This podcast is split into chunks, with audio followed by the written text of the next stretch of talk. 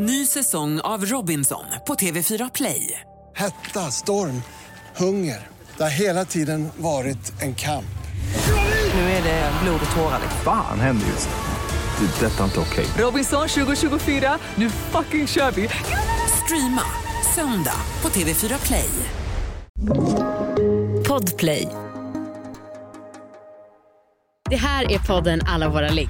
En podd om sex, sexualitet och om att äga sina val. Eh, Okej, jag dreglar. Men jag är på. Alla andra killar jag har sugit av har älskat det. Och nu har jag gjort samma trick på dig och du har inte sagt till. Ursäkta.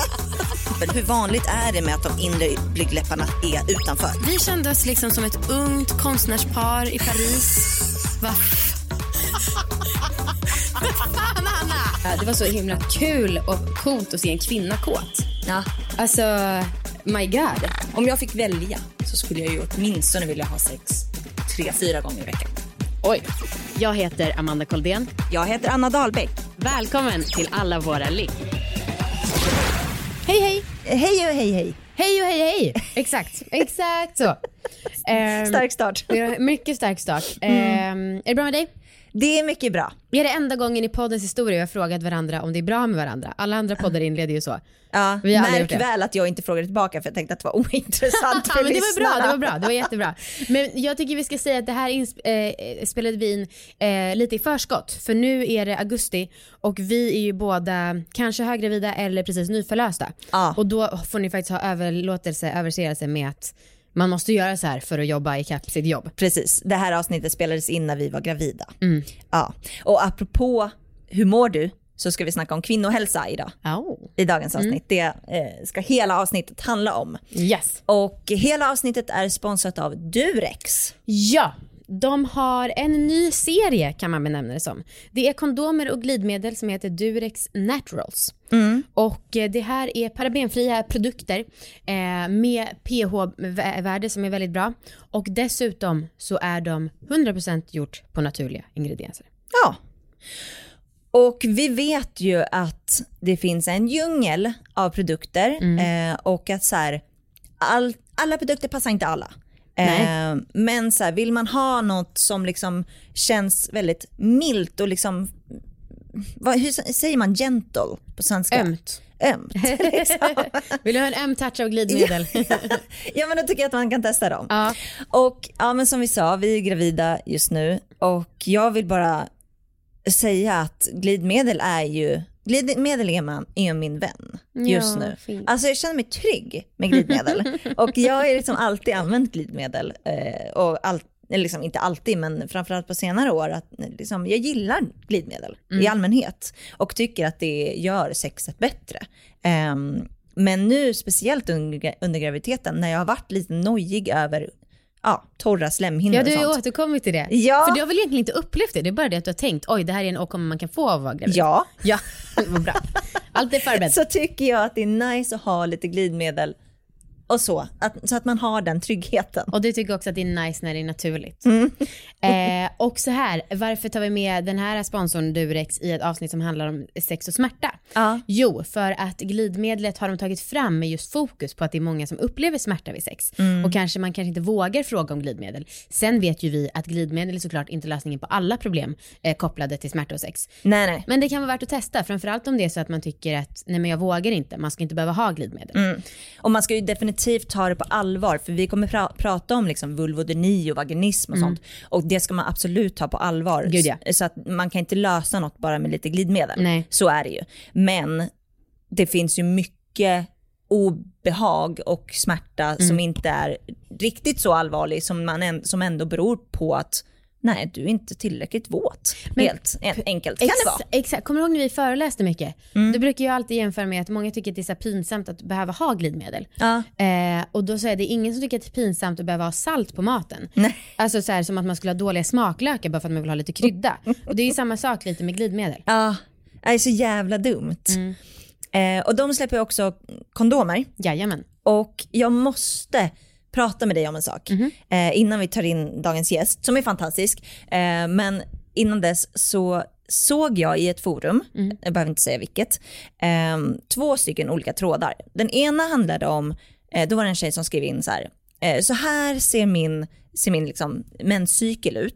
De här dagarna har jag ägglossning. Kan jag ligga på de här dagarna eh, utan att bli gravid? Ah, och då var det då, då hon- undrade hon om hon kunde ligga då. Ah.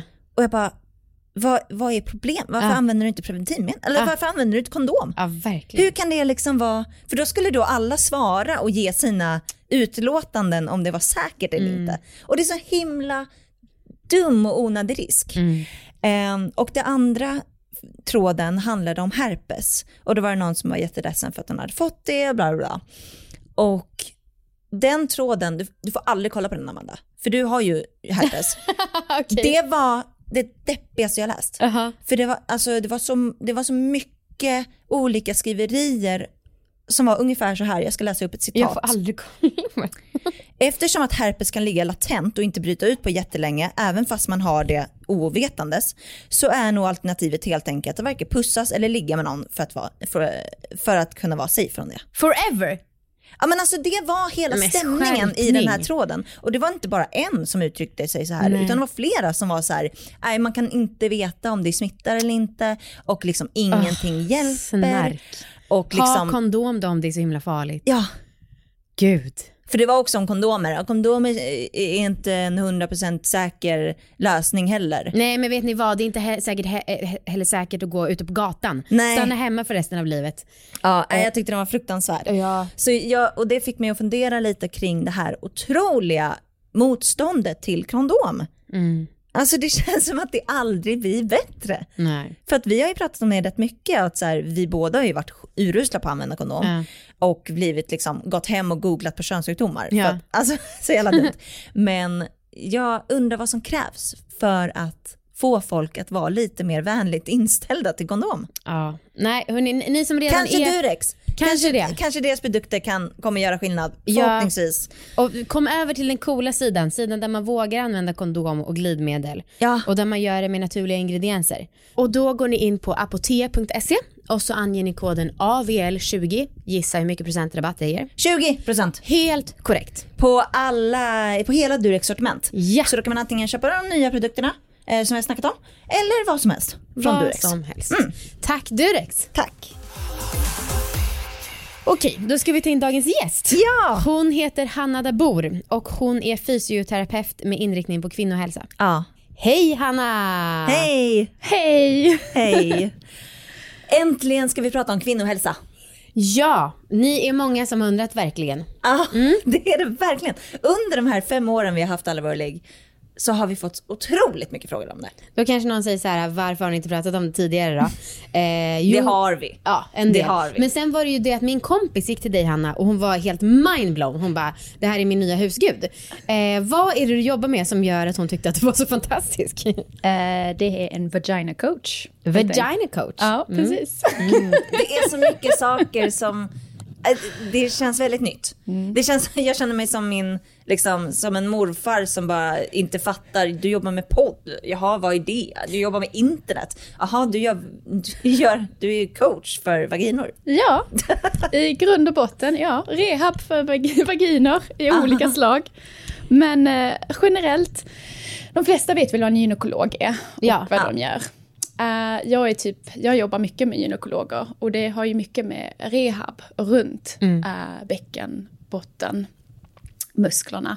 Och det kan ju vara allt från smärta, det kan ju vara inkontinensproblem, det kan vara framfallsproblem, förlossningsskador. Det är så mycket runt det. Det kan vara klimakteriets problem. Alltså det finns alla problem som man kan ha runt underlivet eh, genom livstiden. Från ung till äldre. Och du, men du är liksom fysioterapeut i grunden och sen så har du specialiserat dig just på de här områdena. Ja, så jag läste ju till sjukgymnast eh, eller fysioterapeut och jag läste i England. Jag har precis kommit tillbaka till Sverige efter 17 år utomlands. 17! Åh jävlar. 17 år utomlands där jag läste som sjukgymnast. Jag jobbar väldigt länge inom sport, så jag jobbar mycket med atleter och sådana grejer. Och sen så bestämde jag mig då att många av våra atleter går ju att ha barn. Och sen vill de komma tillbaka till sporten. Och då började det bli lite, så här, lite problem. Och då tänkte jag faktiskt, alltså det här är ju jätteintressant och väldigt nischad. Och oftast är det ju så att nu för tiden vill ju många kvinnor tillbaka till sport efter man har fött barn. Mm. Men hur ska man göra det rätt? Mycket av informationen där ute är ju väldigt, alltså väldigt svårt. Ja. Och hur ska man veta vad som passar en sig själv? Ja, Shit, ja. Ett jättestort ämne, tycker jag. Men det är bara för att jag är så insatt i det. Ja, men, också, eh, okej, men om vi försöker bena ner det i lite olika kategorier. Vad ingår i under paraplyt kvinnohälsa? Så allting skulle jag säga som har med underlivet att göra kan jag väl säga. Från min sida så har det allting med musklerna att göra och allting som kanske kan gå fel med musklerna. Mhm, det är just muskulärt du jobbar. Muskulärt Mm. jobbar jag med. Och muskler vet vi kan ha en smärtelement. Ja. Den kan ha en svaghet, den kan ha överspändhet. Mm. Ehm, det kan ju då också ingå att strukturen har blivit lite annorlunda. Det är då saker och ting som framfall och förlossningsskador ingår Mm. i de grejerna.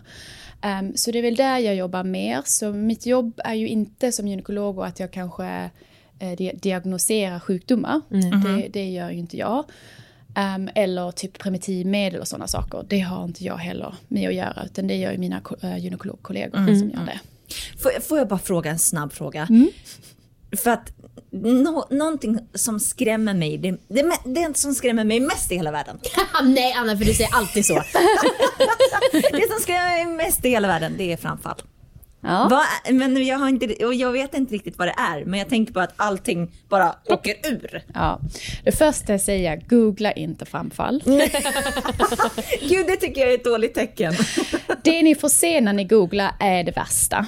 Ja. De är graderade från 1 till 4. 4 är det utanför kroppen. Vad är det som är utanför? Det kan ju vara allt från själva hela livmodern har kommit ut. Oh my Åh, gud, jag fucking. God in hell. Det jag kan dör. vara bitar av blåsan som har, väggen av blåsan som har kommit in i slidan. Eller det kan ju vara ändtarmsväggen som kommit ner i slidan. Okej, nu, det här är det värsta jag vet i hela världen Ja. Också. Äntligen stämde det när Nej, du sa det, det. det är jag min nästan gråta. Det är min mardröm.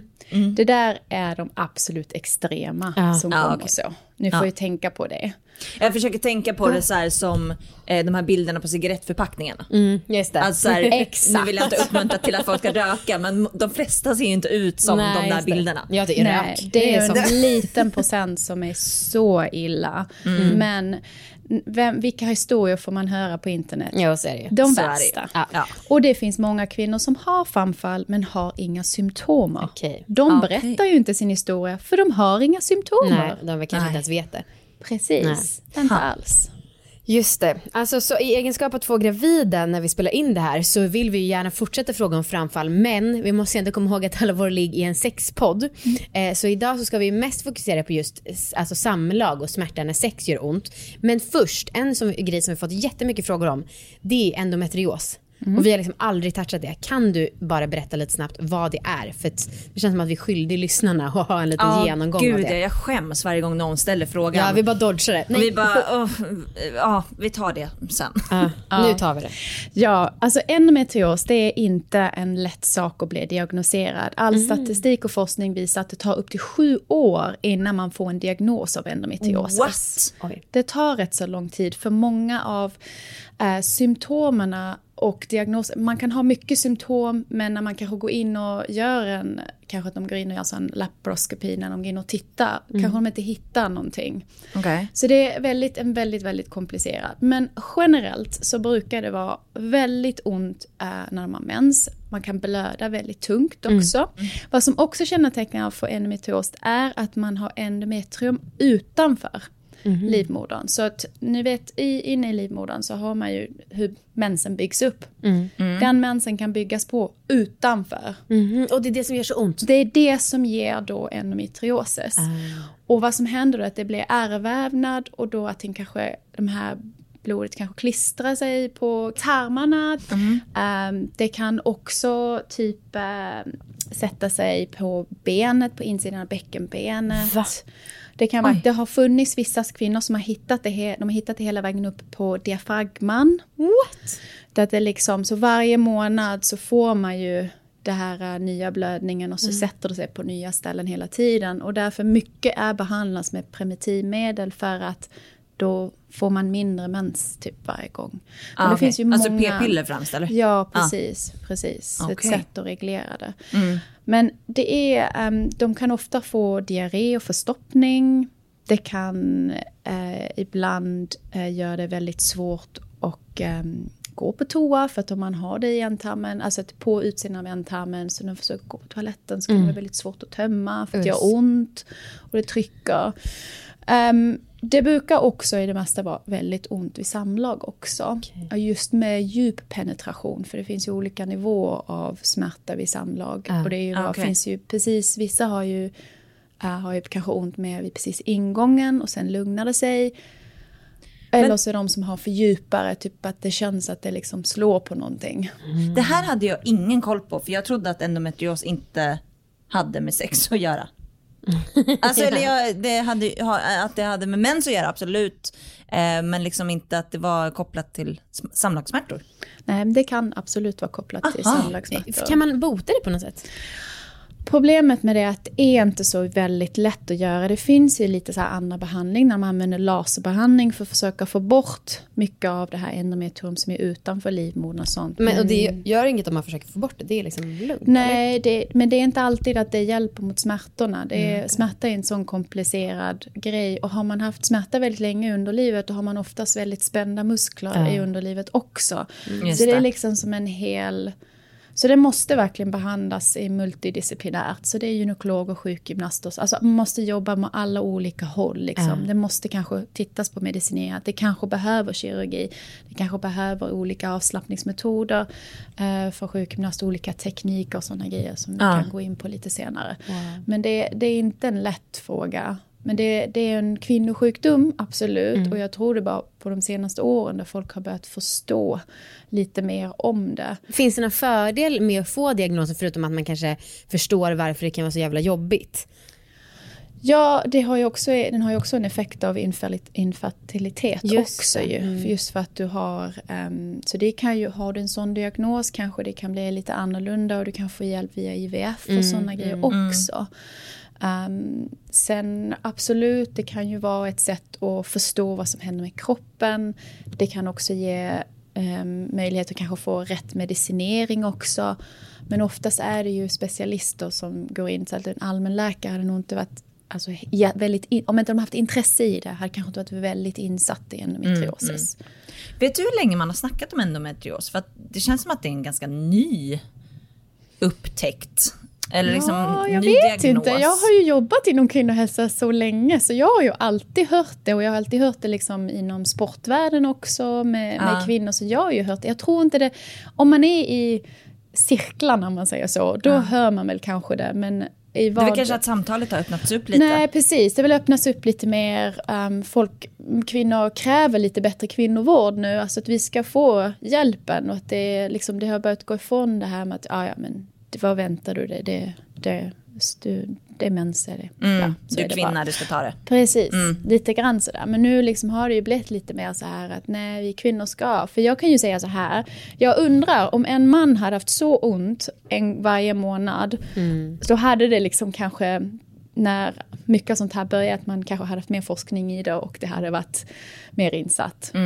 Det Så kan jag att- tänka mig.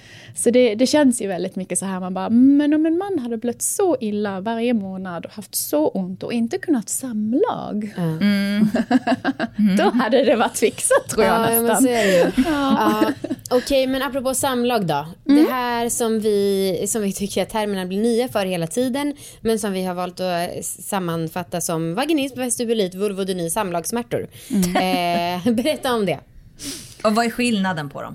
Absolut. Um, vulvodyni är då smärta runt vulvan och det kan också gå hela vägen ner mot benen, insidan av låren och sådana grejer. Och det oftast kan vara ehm, som antingen är provocerad eller oprovocerad. Eh, då ska jag gå in på det.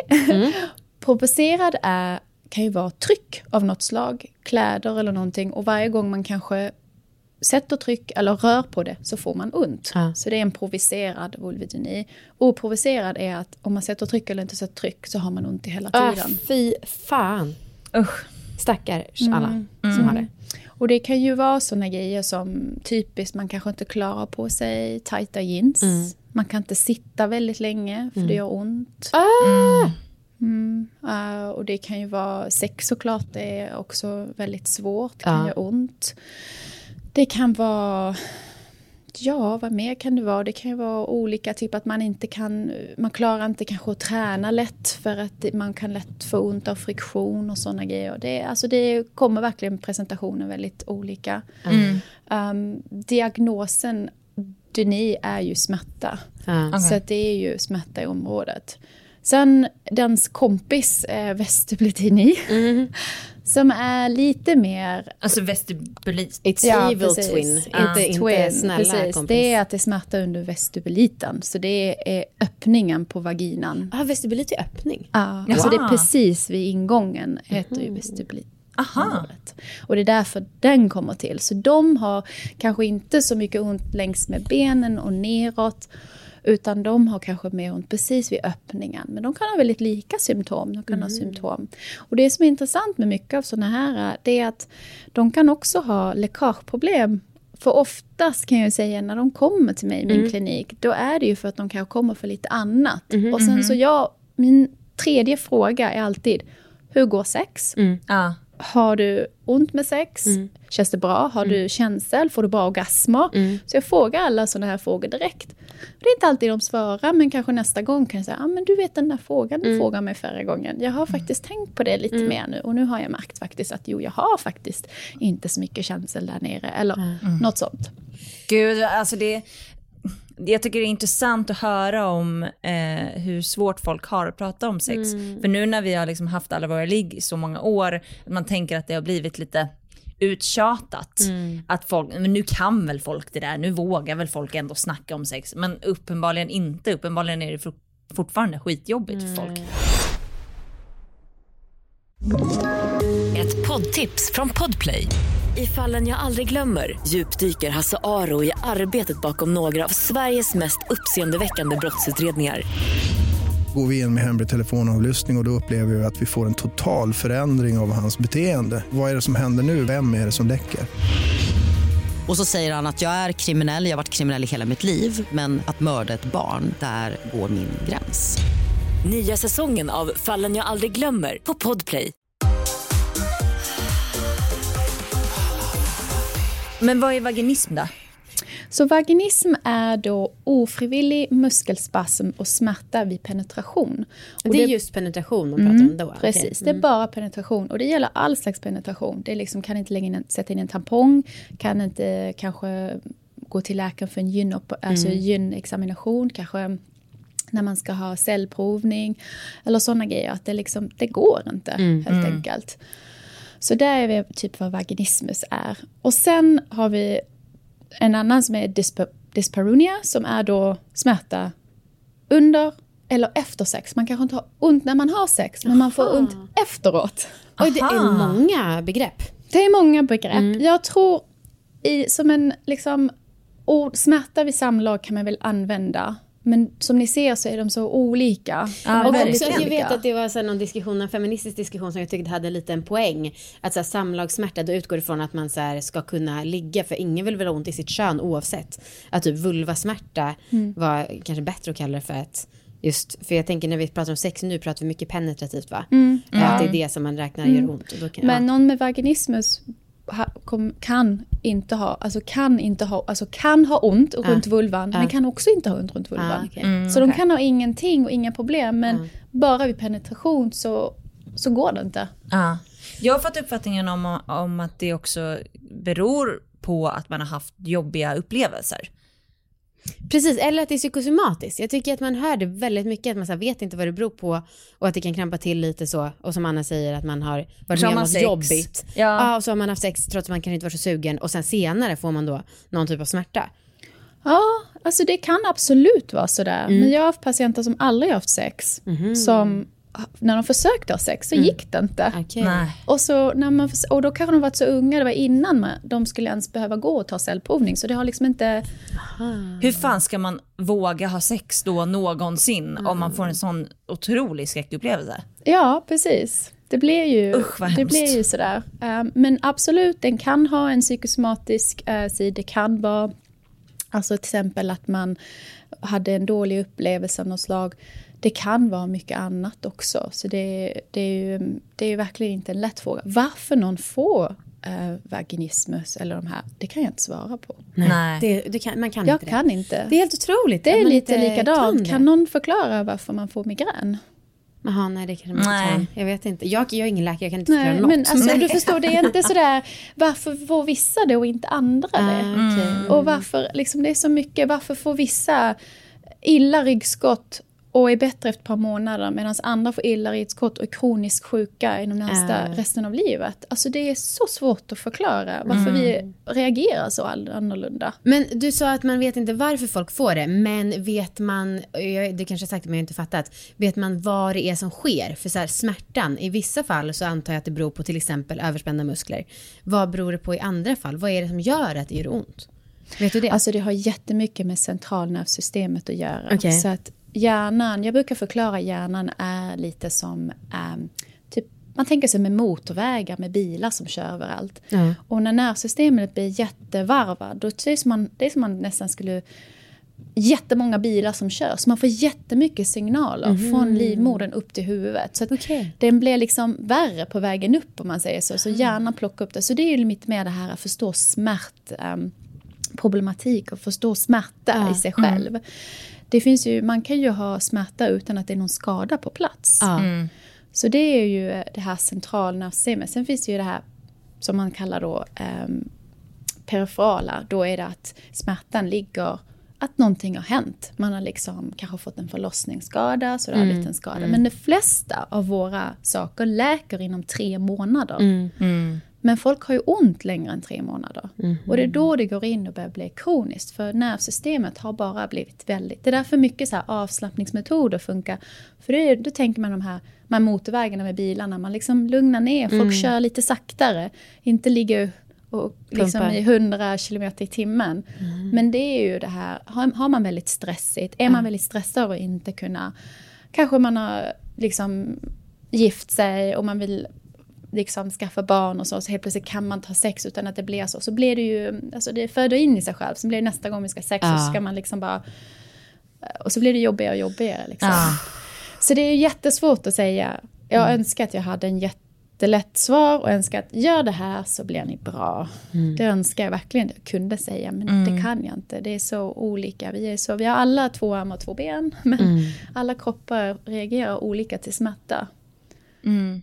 Om man är partner till någon, eh, jag tänker man, man kanske har lite svårt att förstå, eller liksom, man har inte en vagina själv. Hur ska man tänka då? Liksom, hur, ska man, hur ska man reagera och prata med sin partner Ja, absolut. Kommunikation är väl den största grejen. Eh, I min klinik så ibland så träffar jag ju pa- alltså själva patienten själv. Men på uppföljningar så brukar jag be dem båda komma. För då är det mycket av tekniken när jag kan visa om kvinnan är okej med det. Kan jag visa honom hur han ska göra och sådana grejer. Så kan det vara typ ett sätt som förberedande inför ha sex. Så det kanske blir som en del i förspelet istället. Så det inte ska kännas sådär väldigt kliniskt. Vad skulle det kunna vara? Det kan vara ehm, typ olika slags um, massagetekniker. Det Ja. kan vara använda uh, så här vaginala um, dialator, tror jag de heter. Ja, dilator, ja. Dialator heter det. Mm, det är bra. Ehm, och det kan ju vara att han använder det på henne. Kanske. Så, det får, så det inte blir sådär kliniskt att hon ska liksom ligga i sängen och göra det själv och om fyra veckor så kan vi ha sex älskling. Ja, just det. Så att det blir en process Ja, tillsammans. precis. Det blir en process tillsammans. Ehm, det kan vara mycket bara, liksom, alltså bara närhet och så att hon ska känna sig älskad också utan att nu måste jag fixa liksom det här. Arbeta mycket på det icke-penetrativa sexet också. för vi ska ju inte bara säga att mm, penis i vagina är sex. Nej. För det är ju mycket annat runt det också. Jag brukar ju prata lite om den här eh, tekniken som heter Sensate Focus. Som är då av Masterson Johnson. Och de pratar om massa övningar man kan göra tillsammans för att kanske sakta bygga upp till um, ha penetrativ sex i slutet. Men det har mycket så här, det är en väldigt intressant studie. Mm. Där liksom det är olika övningar man gör. Det kan ju vara så att vecka ett får man bara lov att ta på varandra och pussas. Vecka två så får man kanske vara naken. Och ta, alltså det är liksom så här lite sådana så det inte mm. känner den här pressen. att mm. Vissa kvinnor kan ju känna nu har han tagit på mig, nu vill han ha sex, nu måste jag göra alltihopa. Och då liksom blir allting mycket mer. Så det kan ju mm. bara vara att arbeta på den här eh, närheten mm. kanske mm. Um, istället. Så att den brukar jag prata om lite, att de kan också göra som teknik och kan man liksom göra som par tillsammans. Så att det känner. Men under din, under din tid som du har jobbat med kvinnohälsa, hur, hur tycker du att det har gått? Liksom, har folk mer eller mindre samlagssmärtor? För vi vi uppfattar det som att folk har mer ont och obehag nu. Det känns som att det snackas ganska mycket om det i alla fall. Precis, jag tänker att det kanske är att det är mer prat. Men, ja. ja. Mm. Jag tror smärta har ju alltid funnits. Uh, vi pratar bara mer öppet om det nu. Ah, helt okay. enkelt. Och kvinnor vågar um, söka. Jag har till exempel haft äldre patienter som har sagt till mig Åh, oh, jag har aldrig pratat om någon sex förutom dig, Hanna. Mm, mm. Så har de ju aldrig, det har liksom bara varit, ah, var det någon annan sa till mig? Bara två personer har varit där nere. Det är du och min man. Ah. Mm. Så man tycker, har du inte tittat? Har, ah. liksom, hur kan man vara, alltså att det ska vara en annan del av sig själv. Så ah. det, det, är ju kanske lite i, från förr i tiden, kanske när man hade den här stigman runt mycket grejer, när man vågade inte säga, man var tvungen att bara ja, göra det för det var en del i ett äktenskap kanske. Mm. Det nu är det ju annorlunda i västvärlden men i öst finns det ju, jag har ju många jag har haft många patienter som kanske har kommit med så här könsstympning i bakgrunden och sådana grejer. Så det mm. finns ju mycket sånt. Och sen så blir det integration av kulturer. Mm. Och så är det liksom en ny, ny generation som växer upp kanske i Sverige som har sett vad mamma, nej men det är inte riktigt vad jag vill. Så det blir ju mm. mycket, ja. mycket psykologiskt där också. Ja. Uh, en till grej som jag tror då uh, bidrar också till samlagssmärtor är ju tillgång, mer tillgång till porr. Ja, För det, tror jag. Ja. det är att det är lättare att hitta det och just att det är den här absolut extrema pumpningen ja. och så, så ser man ju inte vad normalt samlag ska vara.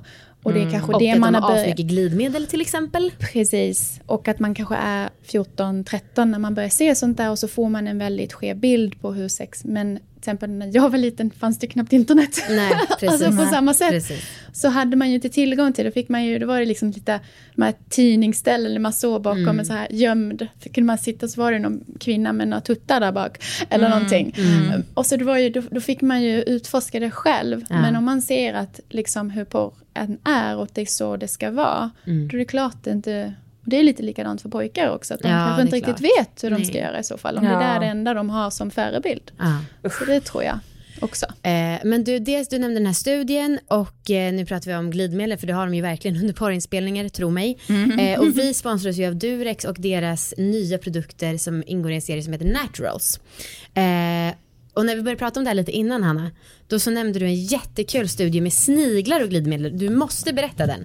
Nu? Ja, det var en, faktiskt en studie. De tittade på varför så här, olika kvinnor tycker om olika slags eh, glidmedel. För mm. man får ju tänka att eh, man känner kanske bara till de stora namnen eh, när det gäller eh, glidmedel. Mm. mm. Men vi, de flesta kvinnor kan ju nämna minst 30 olika ansiktsmask, ansiktskrämer.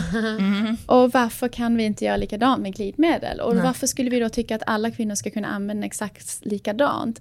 Men i alla fall, så det var ju en så lite rolig studie de gjorde på sniglar. Eh, där de eh, la ut olika glidmedel och så fick de sniglarna, de, det var någon slags jämbarhet med en kvinnas underlivskänslighet och hur känslig en snigel är. Men jag får faktiskt skicka den här studien till dig, den är väldigt rolig. Jag har den hemma, kommer bara inte ihåg just nu helt.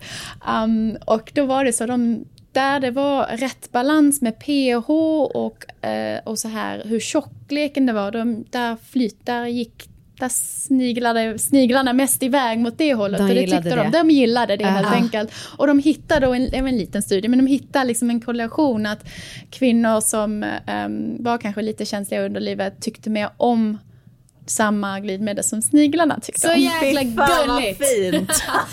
Ehm, och En du, ny nivå på sniglar. Ja, verkligen. Och Durex produkter från Natural-serien, de är vattenbaserade, pH-vänliga och gjorda på 100% naturliga ingredienser. Ja. Så troligtvis så gillar sniglarna det här också. Ja. Det är, jag vet inte, du sa innan vi spelade in att ingen snigel kom till skada vid inspelningen av det här.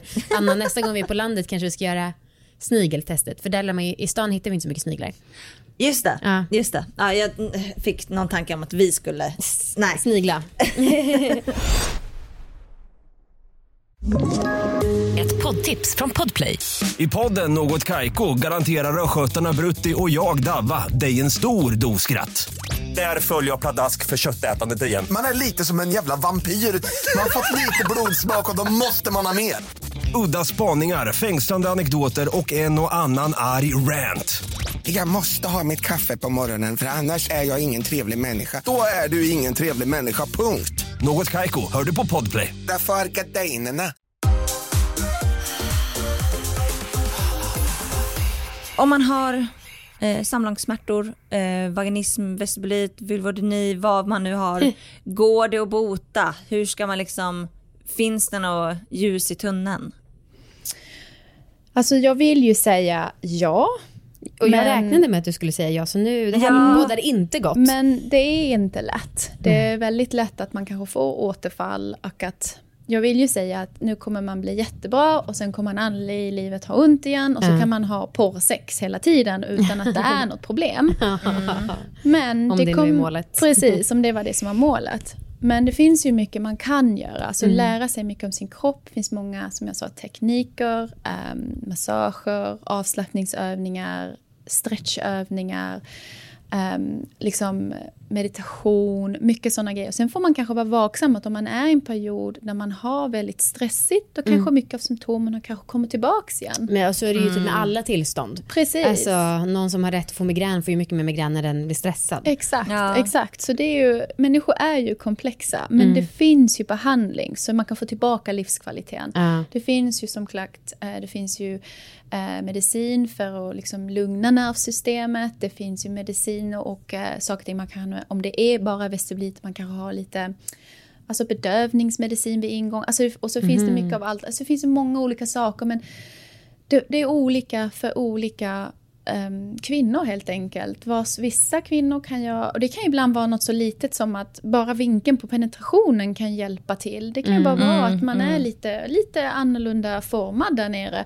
Och liksom har bara gjort missionärpositionen. Och så säger jag, men har du testat att vara på toppen kanske? Och då kan du kontrollera djupet själv. Eller om det är smärta med djupet, då kan man ju ofta använda såna här um, kukringar och sådana grejer, bara för att minska längden. Just det, för att minska det. så man inte får, som vi tänker just med patienter med endometriosis Mm. till exempel. De klarar kanske inte djup penetration och vissa lite då och då att om Mm. man skulle göra vanligt, att det liksom bara att det liksom slår till och så får man jätteont och så spänner man upp och så är man ju inte sugen längre. Man Nej. får ont. Smärta är ju inte sådär jättesmärta och ja, det går ju inte kanske. Jag vet att vi touchade här i vår gravidpodd, eh, men att eh, så här, för jag har, har ganska nyligen fattat att, ja, men man kan, att det kan vara väldigt bra att lära sig slappna av också i bäckenbotten eh, och att vi bara hittills har oftast pratat om att knipa. Men just det här med som Alltså det kändes i alla fall Anna som att du också fick en aha-upplevelse när jag jämförde med så här, har man spända axlar, ja då gör det jävligt ont att ta på dem. Samma Ja. sak med så här lårmusklerna, det är skitont, det är ju därför folk gör hästbett på varandra för man oftast är väldigt spänd. Eh, så liksom kom ihåg att slappna av också känns som en grej. Men du nämnde också stretchövningar för jag vet att några i en annan podd, Styrkebyrån, pratade om att stretcha bäckenbotten och det är ju väldigt svårt. För, eh, typ att Ja, man, hur fan gör man det? barnets position skulle tydligen vara bra. Barnet sitter på huk också för att det är därför man ska föda barn på huk lite Aha, grann. för då slappnar man och det är av därför, mer. Ja precis, och det är därför vi eh, sitter på huk när vi går på toa och bajsar egentligen, eller när vi har i Ah. toaletten. Men det, det blir en liten förlängd i Ja, ja, bäckenbotten. ja. Men jag bara tänkte eftersom jag ändå hör er här, mina två gravida. så, så knipträning brukar jag rekommendera fram till typ vecka 36 och sen avslappning. Och sen för avslappning. att Aha. ni behöver inte träna in till sista nej, timmen. nej. Just för att då ska man, för att egentligen när du föder barnet så ska du ju inte knipa musklerna då, Nej. utan de ska ju slappna av. Och har man bara kniptränat hela tiden så kanske man inte har tänkt på att man ska slappna av i Mm, musklerna. Och tänka mer att de ska, lite den här känslan vet, när man är jättekissnödig och sätter man sig ner och så bara, åh gud vad skönt. Ja. Den, Den känslan, så att man har det i baktanken när man kanske är där och ska föda. Det är väldigt bra. Det är Gud, samma sak om man ska springa ett lopp. Det är inte som att man springer samma sträcka dagen innan. Utan då Nej. slappnar man av i alla fall tio dagar i förskott för att ladda upp. Precis, och det är Mm. lite likadant. Absolut. Så Jättebra. Är Gud vad bra, jättemånga. du som varit lite orolig Amanda över eh, din överspändhet. Ja, eller jag bara tänker så här, för det som jag tycker att nu när man är kissnödig hela jävla tiden, då tycker jag att det är svårt att slappna av. Alltså jag vet hur man slappnar av, men om jag gör det nu så kommer det alltid kiss eftersom att jag ja, alltid har något i min blåsa. Mm. Eh, och det är då, då får jag verkligen precis direkt efter ki- kiss, kissandet, då får jag sätta mig på huk så att jag liksom kan öva där. Ja, och det kan du göra också på toaletten. Men ha en Mm. liten pall på toan, sätt upp fötterna på den så Mhm. hamnar man i en liten hukposition. Ja, det tycker det är bättre. Och då kan man okej. tömma blåsan kanske lite bättre. Du får tänka på att blåsan är ju lite squishad nu med Ah. baby som Ah. sitter på den. Så det normalt kanske kan hålla 500 mil, kanske håller mindre. Gud jag tycker det känns lite konstigt att sitta på huk just nu. Alltså i graviditeten. För jag, tyck, jag vet inte om det är jag som är liksom spänd. bara ha fötterna, alltså knäna mer isär. Ja. Men du behöver inte sitta hela vägen ner på huk. Du Nej. kan ju bara vara lite, du kan ju sitta på en pall. Då Ja. sitter du ju på huk nästan ju. Du har ju fötterna då, så sitter du, har du rumpan på pallen. Det är bara att jag är så du. rädd för framfall. Det känns som att Ja, allt kommer ramla ut. Du tror att det kommer vara så att någon petar på dig. Oj, där ramlar livmodern ut. Nej, så funkar det inte. Och det finns många riskfaktorer för framfall. Så Ja. det har inte alls med det att göra. Nej, okej. Inte. Ehm, Okej, men om man vill gå till din klinik eftersom att du uppenbarligen kan så mycket och det, ja, vi pratade om när vi gjorde research med dig att det är så synd att det inte är fler som är lika duktiga som du och jobbar med de här områdena. Ehm, men berätta om din klinik. Och, vad- Ja, jag och hur visst. man gör om man ja, vill få ja, tid så. absolut. Jag, ehm, efter, efter mycket om och men så bestämde jag mig för att öppna en privatklinik för att jag ville ha mer tid med mina patienter. Så Mm. att man får 70 minuter på första mötet och då ingår det en vaginal undersökning. Och om det skulle behövas så kan det också ingå en rektal undersökning beroende på vad det är för problem man har. Eh, och då tar jag en lång historik och så pratar vi igenom alla så här planer och allt vad vi ska, vad, vad är målet, vad de, varför de kom till mig helt enkelt. Eh, så att få den där tiden är tråkigt nog inte något jag kunde få eh, på landstingsavtal så därför Nej. bestämde jag mig för att göra det. Okej. Då ville jag hellre att jag ger högre kvalitet och sen så gör jag mycket sånt här att jag, jag kommer prata om det här gratis poddar och lägger ut rätt så mycket material på min Instagram som man kan liksom eh, följa och testa lite själv och sånt. Jag svarar på så mycket frågor jag kan. Mm. Ehm, men det finns ju eh, på uh, fysioterapeuternas hemsida finns det ju en sån här uh, kvinnohälsosektion som man Mhm. kan ju kolla och kontakta där. Och vissa av dem är på um, landstingsavtal så man kan få det via högkostnadsskydd. All right. Och din hemsida annars? Min hemsida annars är Dabor Physio med PH, för det är physio på engelska. Så den hade jag från England. Just nu är det väldigt mycket på engelska där, men jag är håller på att få den översatt till svenska. Ja, men jag tror våra lyssnare tror- är kapabla. Och det står att Dabor med D-A-B-B-O-U-R. R, ja, PH Physio. Mm. Ja, perfekt.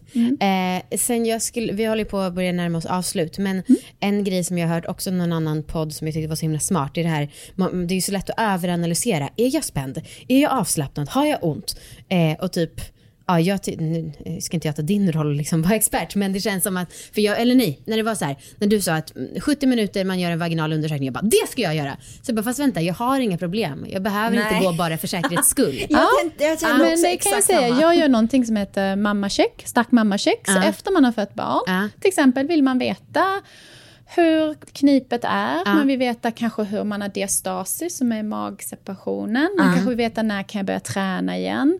Liksom man vill kanske bara veta lite om underlivet, bara hur, hur är det, har jag framfall, behöver jag liksom bara oroa mig över det här, vad ska jag tänka på? Man vill kanske bara ha en liten koll. Liksom. Och då Känns lite lugn. Ja, precis. Man bara har frågor om saker och ting. Det, Det, ska jag vara. på. Men i Så nuläget det. så är det, då är det lugnt. Nej, har man inte har man inte. Jag har ju träffat kvinnor som, har, eh, som är gravida och jag gör vaginala undersökningar på som kanske har, men då har de oftast haft någonting i bakgrunden. De kanske har överspändhet och lite Mm. oroliga över födseln.